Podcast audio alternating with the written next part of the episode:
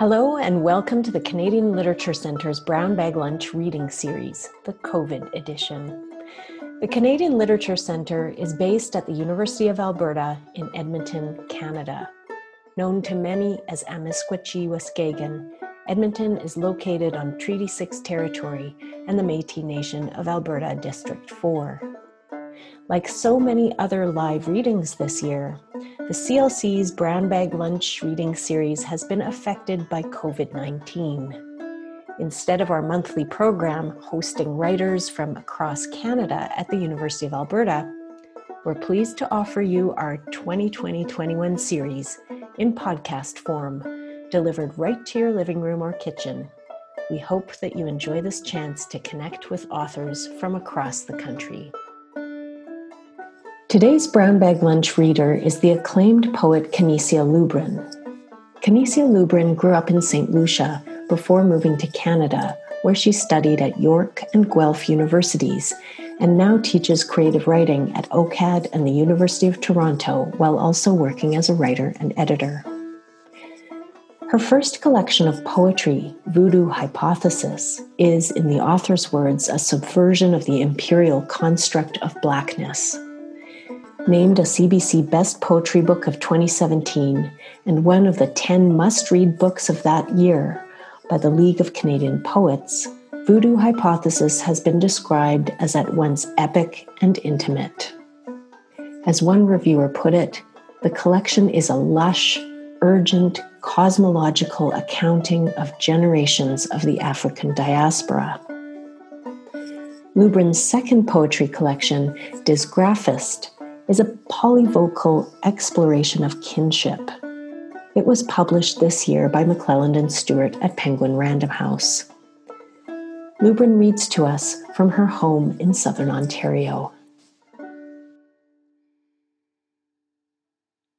Hello, this is Canisia Lubrin, and I am happy to be hosted by CLC Brown Bag Lunch Readings this fall in our very peculiar year of the global pandemic, of the global Black Lives Matter uprisings, the revolution. I am lucky to be able to share with you some poems uh, from my small corner in Whitby, Ontario. Um, so I will read from Voodoo Hypothesis, my first book, and I will read from the Dyzgraphxst, which is new, and I will read just a couple standalone pieces that were published this summer. Let me begin with Voodoo Hypothesis. I will read the title poem which is self explanatory, as I believe all poetry is. And if you would like a bit more context on the themes and the allusions in the poem, you can check out the Ultimate Mars Mission documentary. Voodoo hypothesis. Before sight, we imagine that while they go out in search of God, we stay in and become God. Become curiosity, whose soul is a nuclear battery because she'll pulverize Martian rock and test for organic molecules in her lab within a lab within a lab. She doesn't need to know our fears so far too grand for ontology reckoning. Did you not land with your rocket behind you? Hope beyond hope on the tip of your rope, with the kindness of anti gravity slowing you down. You before me, metal and earthen. But I am here to confirm or deny the millions of small things that seven minutes of success were hinged upon, when I was little more than idea and research in the hypnotic gestures of flame and Bunsen burner, and into parachute, no one foresaw the bag of rags at the end of the tunnel. All memory now, this paraclete? Where else is a pocket of air more deadly than the atomic bomb? Would this only happen on Earth? Has Mars run out of tolerance for the minutiae of air pockets, fingerprints, and worry, aggregates of metal, curiosity, and her clues to calm our fears for what's coming? Mars and her epic storms. Her gargantuan volcanoes have long ceased their trembling. Her crazy flooded plains, frozen and in cinema. Martian life, now Earth and Revelations phases. Earth problem, not Mars problem. But why should I unravel over all this remembering? Great thing about landing is that I've arrived at your service, at your sand, at your valley, and unsentimental magma. Before me screams plains like Mojave Desert, Waikiki, Nagasaki. Nothing too strange to keep curiosity off course. Even though the Viking missions found no conclusive pulse, and we declared you dead, O Mars. Never mind, we named your heights and depths from orbit. And from your spheres of minerals where oceans once roared, we've learned little of your lenience for empire Forgive us what spirit uncovered in the silica of your ancient hot springs. Ah, yes, we've come back home. Phoenix told us we inherited the numberless stories of your hydraulic pathologies, but I am curiosity. If I kill the bitch right, she'll take us deeper and convince us to send earthlings to set up earth colonies on your deserts. They won't ever come back, but that's not so bad when we trade in the grander scheme. As though the colonials, the tribe traders, and all the pharaonic masquerades of gone times were not fair threat. That we won't know the depth of our homeward seas is nothing when the sun still got our backs, and while oceans still vaporize before us. Curiosity will keep on until the organic secrets of that Martian puzzle become as household to us as carbon Oxygen wasn't the only disaster to befall Earth. To bless her with life. Apollo drilled on the moon and got stuck, and the harder we've drilled down here, the more we've loosened our screws. Perhaps there'll be no one left to give a damn about the death of our privates. Unless we prove ourselves enigmas, the alien we think we know is the alien we only dream of starting from the bottom of the curious we wake and we die through the thorns and the crowns and craned chapters. We move too quick for understanding. Still, after the decades we predict, curiosity confirms the cold slain dust. Then come her conches blown, in the hard won postcards traveling on space dust, faster than a bullet, to say, hey, I'm here I safe. Wish you were here. See Gale Crater, Mount Sharp, just as you said. Come bask with me in the wonders of a Martian. Good afternoon, you of flowering faith. Set sail for home, because we will all wear the consequences of this choice. And you never should have said goodbye.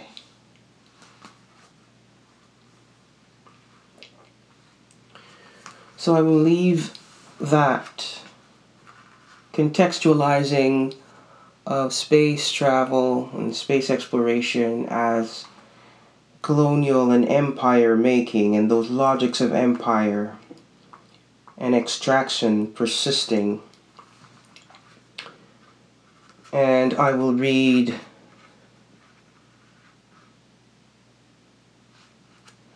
another poem from Voodoo Hypothesis.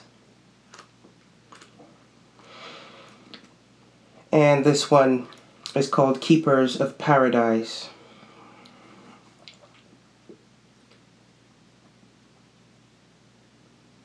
This one is dedicated to everybody in the streets out there fighting for a better world.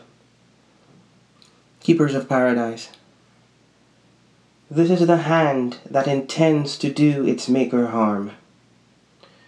This is the clock turned back five hundred years.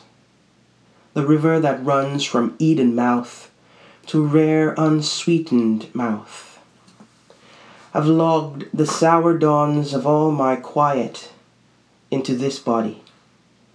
Its crisis of fleeing nowhere when nowhere is home, and reborn, half bled, in our night time, diverging their sullen brethren, their patterns of vapor, rain, shadows on goat eaten plains, in the Morse events of smallest things, in my new metropolis, away. I am a simple child then, a tilled sight of history. Call me isobar, distraction in place of earth. Call me tropical depression where I regale to the world its problem of beaten pines, pleading rivers returning thorns to their abducted bush. I'd offer the wound night shuts behind my eyes. But enough. Here Mondor divinize her song. Give these coon keepers of paradise a liminal eavesdrop. Hear ghostly algorithms translate these nights to bloom.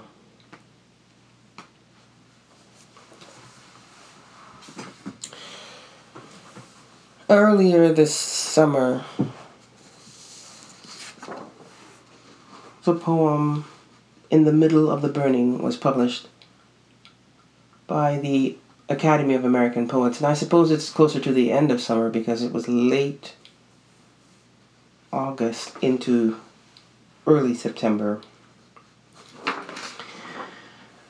And the poem contemplates the early days of the 2020 Black Lives Matter uprising following the death of George Floyd, Breonna Taylor, and the many others whose names we know and add to what seems like a never ending litany. All of this amid the COVID 19 pandemic, and I was speaking with a poet friend and mentor about what it meant to be poets committed to the difficult subjects of the state of the world and to be called upon to make sense of these things, especially in our urgent context. But for many of us, life has always been urgent. Living has always been urgent.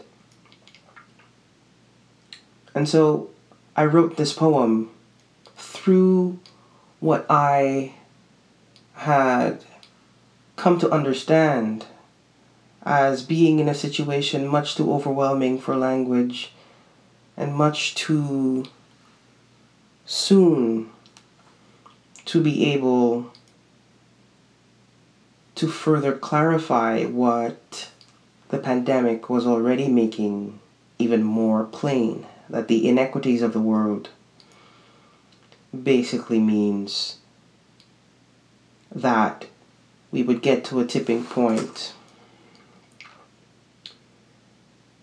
And of course, all of these things require us to extend the generosity of ourselves in even more profound and comprehensive ways.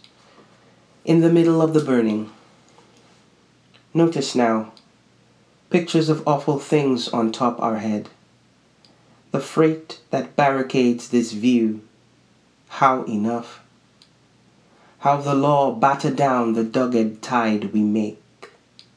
The world shoring its dark scars between seasons, as though to hold it together only by a flame.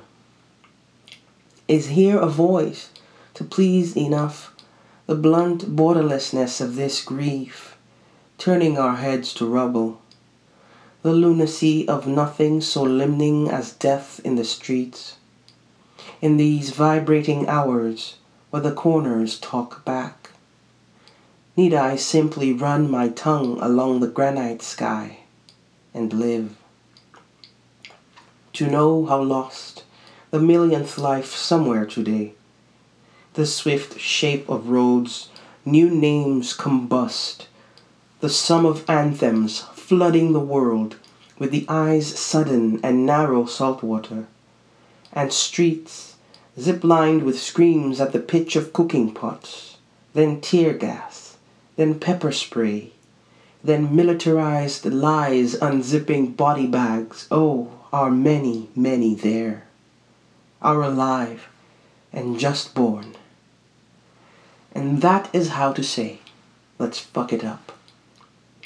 We the beat and we the loud, tuning forks and the help arriving empty handed propping the hot news of new times on our head. Days like these pleat whatever the hollow year must offer, between the not yet dead and those just waking up. It will not be the vanished thing that we remember.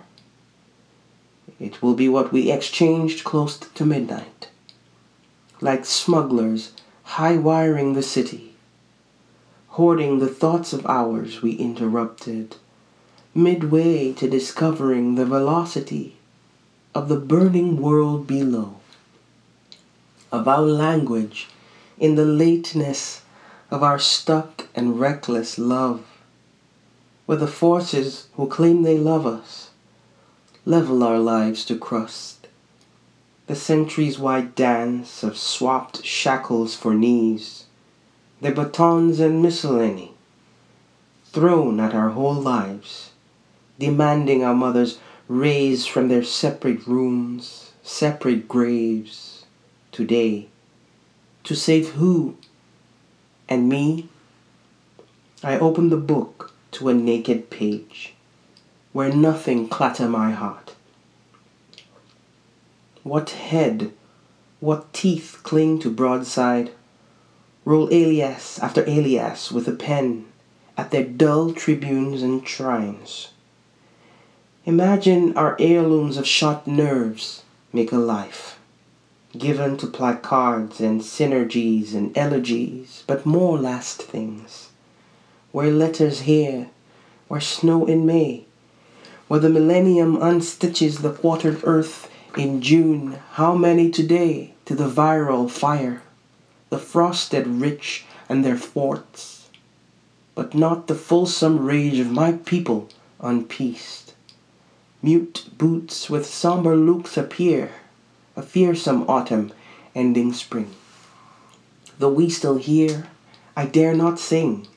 Another song to dig a hole this time for the lineages of magnolias, where the offspring bring a hand to cover our mouth, our heaping lives. Who sit, who burn, who drop three feet to the tar, who eat and demolish the thing that takes our head, the thing that is no more, the place that never was, except a burning learned just once, and not again when the darker workings race. Before in the middle of the burning, I was asked to contribute to blackiris.co, which is the brainchild of Donna Bailey Nurse. And she was putting together a Black Lives Matter series. Um, and of course, I had not considered writing anything at that point. Um, and like I said, you know, it's partly because I felt that to be in contemplation of the world at that time was the most appropriate thing, the right thing, I suppose. Um, but then I opened my notebook, and what ended up being the very last part of what I'm about to read was scribbled in, and that is what set me toward 53 acts of living. Zero. Hello. One. Are you cut? Two. Does your blood collect into cotton now set for the dump? Three. Welcome. We have waited for you. Four. The ground has long entertained your mighty boots our long and occasionally careful stepping. Why else would you taunt the earth to quake? How else to make plain that we are lambent on the ground? 5. As island of the edge of a continent, as island of the edge of islands, an island is always sinking somewhere. All of the sunken islands fold in a long braid in any direction, where north ends, where south opens, where east breaks from a peninsula, where west punctures the view with sunset. A poet gathers all the living things plus their shadows and how they fail. The poet fills boats upon boats with what remains and offers them the sea. Perfection is no prerequisite for revolution, or inscription for that matter. Inscribed things need language, need the hard tuning of what living arches into dust. Even in history, what else is there but wonder? 6. The impossible thing about being in crisis is how one is thrust into maneuvers of survival, and at this axis, at first, the body must give up living before one knows the price of relief. 7. One must give up on living. 8. You in your body must stop the haptic responses a body makes to the commands of living. With any luck, you must. 9. One must stop the act of living and conspire with being alive. 10. You must find the brute strength of an impossible language Find a tone with which to communicate to yourself that all you must do, the only thing you must do now, is make it past this or that critical second. 10. You slip through thin ice, for example, and your body must disobey gravity. Push your full weight against the tragedy of a descent back into the air. 12 Above the ice, you crush your thumb with a pestle, for example, and your lungs enlarge, invite more oxygen into the blood, and you curse the very idea of unflawed government. 13. You give your hand to cold water. 14. The reprieve distresses, excites the stock exchange. With any luck, you have died, and you know it. 15. You are locked indoors as COVID 19, a microorganism, ravages the world beyond your doors. 16. You know you can bring this devastation into your own house, if you have a house, or else you walk with it everywhere, wherever home is available to you. It is gradual, unlike endpoints, unlike motion sickness even when your repose exists only as psychic location or euphoric meditation, and you house your wisdoms in a tent in a city park. Our triglodytic leaders make laws against any measure you use to reach for rest. In any case, everyone you know is exposed, some more than others. That is the impossible measure we know. 17. Everyone you love is not loved any less, but all exposed and dying differently and alone. Maybe something startles us into recognition that everyone is dying from the day life begins, and so dying is no useful interdiction, but it is the reason most easily prized as rejection overrules. 18 my history, your place in it, is every occasion to feel a desert leap from hour to hour in your head. 19. Worry is this heavy, this hot, this frigid. 20. Worry is this master narrative. Worry damns us to treading this unliving which began centuries before our birth. 21. Christina Sharpe says the weather, the climate, the wake. Rinaldo Walcott says the long emancipation. Idil Abdillahi says black life. Audre Lorde says poetry is not a luxury. Saidiya Hartman says lose your mother. Macharya says how will you imagine freedom today? Follow the Eros. Frantz Fanon says the wretched of the earth. Dionne Brand says a map to the door of no return. C.L.R. James says beyond a boundary. Octavia Butler says parable of the sower. Samuel Selvon says a brighter sun. Toni Morrison says beloved. Austin Clarke says more. Derek Walcott says what the twilight says. M. NourbeSe Phillips says, defend the dead. W.E.B. Du Bois says the soul of black folks. Linton Kwesi Johnson says, England is a bitch. All the others say what all the others say. 22. You are looking out from here and maybe wondering what is next. How can you begin again? All I know is if my pen hovers over the page long enough because I am listening to the world, hearing what is revealed, what is felt and held because I am still here, because I am traveling the hard edged roads and meanings of this place. Things will eventually announce themselves. In all that living there is war, there is madness, there is music, in that music, I find poetry. Whether or not I write it down is, of course, a matter of choice. If I write it down, be sure that I make something of silence. 23. The masses say in the streets, abolish, abolish, abolish. They say Black Lives Matter against the panicked seams of a globe-long eventide coming apart.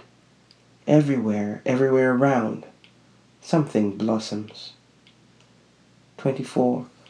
Against this, capitalism, all the carceral cannons holding it up, more discontents toward a new. 25. All command is fury. 26. The willing good redeem little when the uncaring others offer nothing but the vast collapse of any usefulness toward the good. 27. Of things like power, violent supplements, anxious connections, imagination is nafrakshan. 28. The point is you lose. You lose an understandable aliveness. 29. What you notice is not understood, nor is it living. What you gain is awe. And maybe you curse the frozen streams and lakes and sunlight that play between two deadly worlds. 30. The world you love and the world you know. 31. The body or whatever that has had to give up, however momentarily, the fact of living in order to enact the will to survive, is hardly aware that things arrive by departure. 32. Give yourself a chance to abide the indescribable. 33. Resist the ease that counts all of this as flaw. 34. This is how I was. Above the azure veins of the land and the sea, realizing everything could change. Even the aircraft seat beneath me Above still I saw the entanglements of frozen streams and lakes and sunlight in the urgent world, translating my maddened breathing, 75,000 feet above those fed up on the ground. 35. I say nothing, of course, but my mind is full of words assembling against ruin. 36. This was early March and now it is July as I write this. 37. Often you will miss the needed shock and talent of that immediate refusal to continue. Or to find a way beyond the exhaust of work, as I do, and I do. 38. I exist too in the friction of misunderstanding. 39. I can do little else than take to the book I have not yet written, the revered networks to which ink infrequently adheres, like a fly buzzing away its tether to warm rice. Not that you think you're a fly. A fly is hardly committed the ways we're used to. You're just sitting in the sun asking a fly why calm is so impossible in its presence. The fly is unconcerned with what annoys me, or with testing the limits of my patience with needle and thread, or with ink, nor for the sake of bread. 40. After the event of waking up one day this spring and weeping for no single reason, I tally my being in the morning. 41. But I promise ice cream to a friend so we can think of when we can go outside again. 42. We are not the same. We are not in the same manner as we left each other before this pandemic shut our doors, shut us into the corridors of our lives, the ruination we would rather not see the cell phone apps where we cuss loudly at each other's arrogance, where one of us sees the long haul of a world sick without the vaccine it needs, where the other sees the hysteria at hearing the real threat. We are both wrong, of course. We were both not wrong where we began, only now we are. We both own the fact of hurt in that exchange. 43. After months, the flickering bulb of my screen over the date stamp of our last messages gathers dust. 44. After funerals attended on screen. 45. After graduations attended on screen. 46. After birthdays attended on screen. 47. After mourning, even mourning on screen. 48 as my mother thins and thins and laughs still and asks for pizza for the first time in fifty moons. Do I make it by hand? I make it flour by water by cheese. Oh, vegetables, welcome the sightless work of heat and stone. Well done. 49. After gardens planted have bloomed and we eat, I will write something funny, I promise, but not today. 50, 50. Through revolutions and uprisings, and remembering the radio of my childhood as oddly intimate, I realize it was one way to lodge the voice against everything undone. Even the chaotic images crowding my palm as you speak into the cell phone, and my teeth make more noise than I intend. 51. Deathbeds are no silence, no place for talk of death. 52. Listen, I do not think language must ceaselessly serve us, but I look for reprieve everywhere around. Every book on my shelves, a zeitgeist alone, a zeitgeist together. And as I think this, you send me a note, just as I jump, and you gather me up. 53.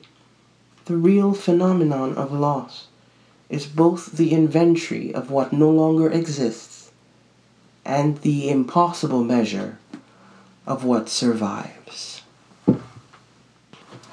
And as I get into this very last portion of the reading, I would like to say thank you again to University of Alberta, Sarah Krotz and her hardworking team, and uh, the entire community of educators and learners and the broader community, of course, for hosting me. And I will read from the Dyzgraphxst, which presents seven inquiries into selfhood through the figure Jejune who is the kind of conduit through which I investigate what the meanings of kinship and community are in our hyper individualist modern world with all of its disasters of intensified capitalist fascism, toxic nationalism, and climate disaster. The book is in the form of a seven act play, each play constituting one of those investigations I was talking about just now. And I will read from the final section of the book. This is the penultimate act Act 6 called Ain't I a Madness?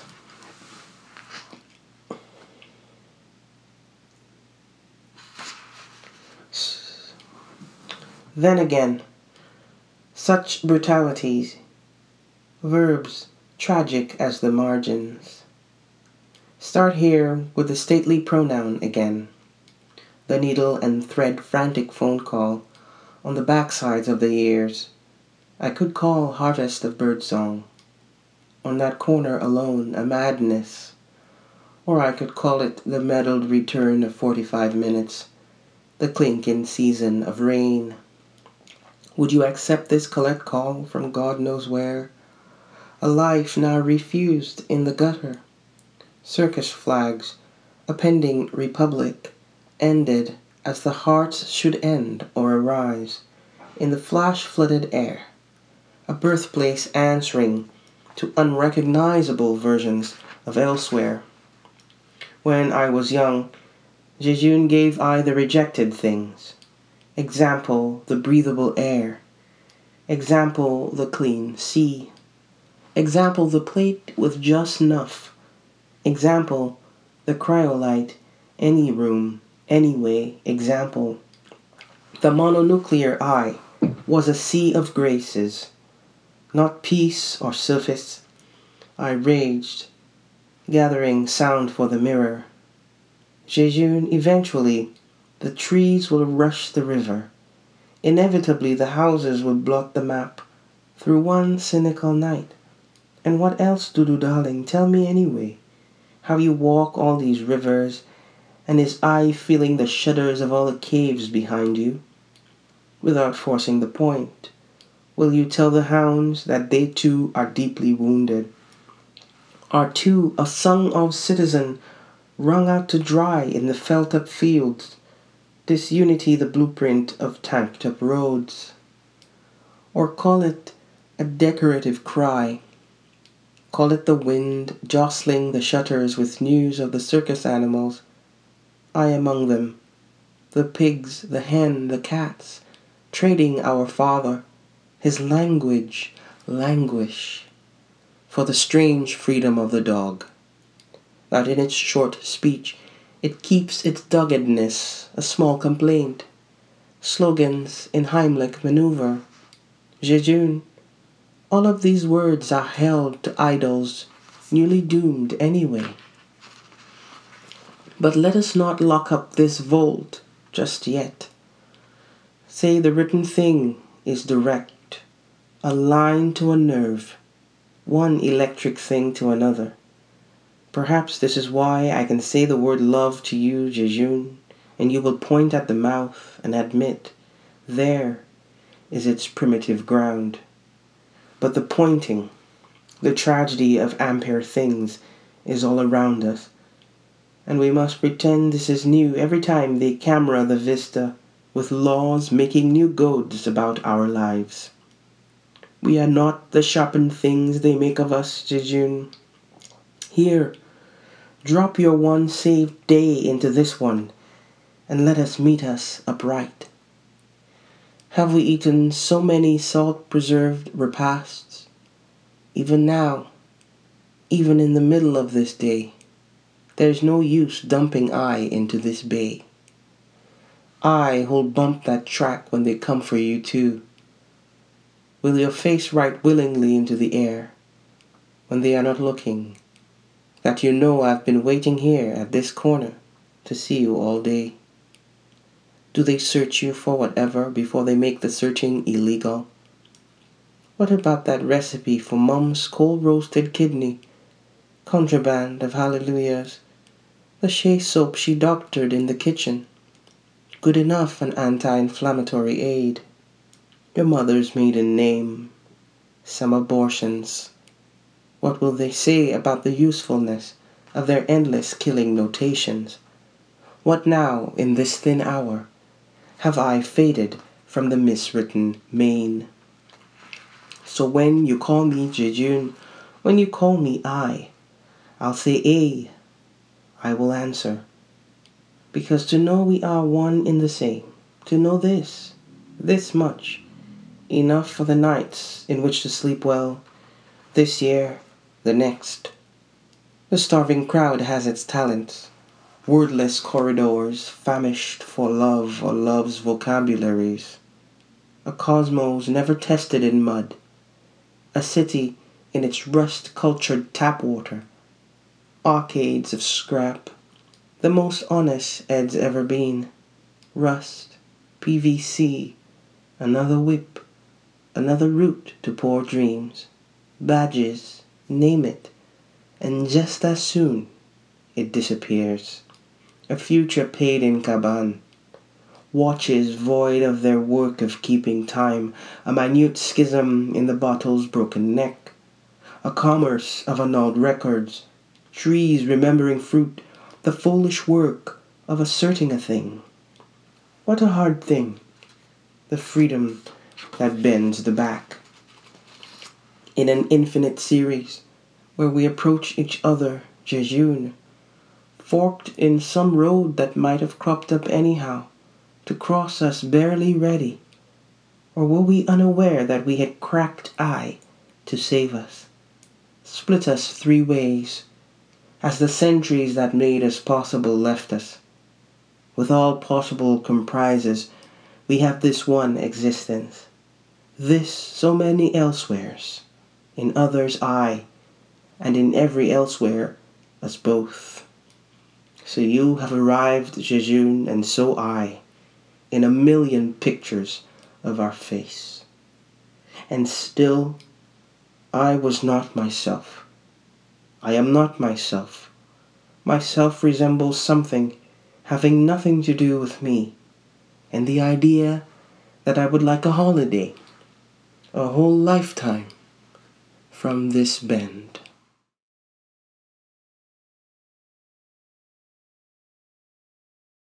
You've been listening to Canisia Lubrin, reading to us from Ontario. Thanks for tuning in. This has been an episode of the Canadian Literature Centre's Brown Bag Lunch podcast reading series, produced by Sarah Krotz, Austin Lee, and Matthew Cormier, edited by Claire Peters, music composed and performed by Bruce Ziff. The CLC's programming is made possible by generous financial support from Dr. Eric Schloss and from the Faculty of Arts at the University of Alberta. New episodes of the 2020 21 Brown Bag Lunch podcast reading series will be posted monthly on the Canadian Literature Centre's website. Thanks so much for listening.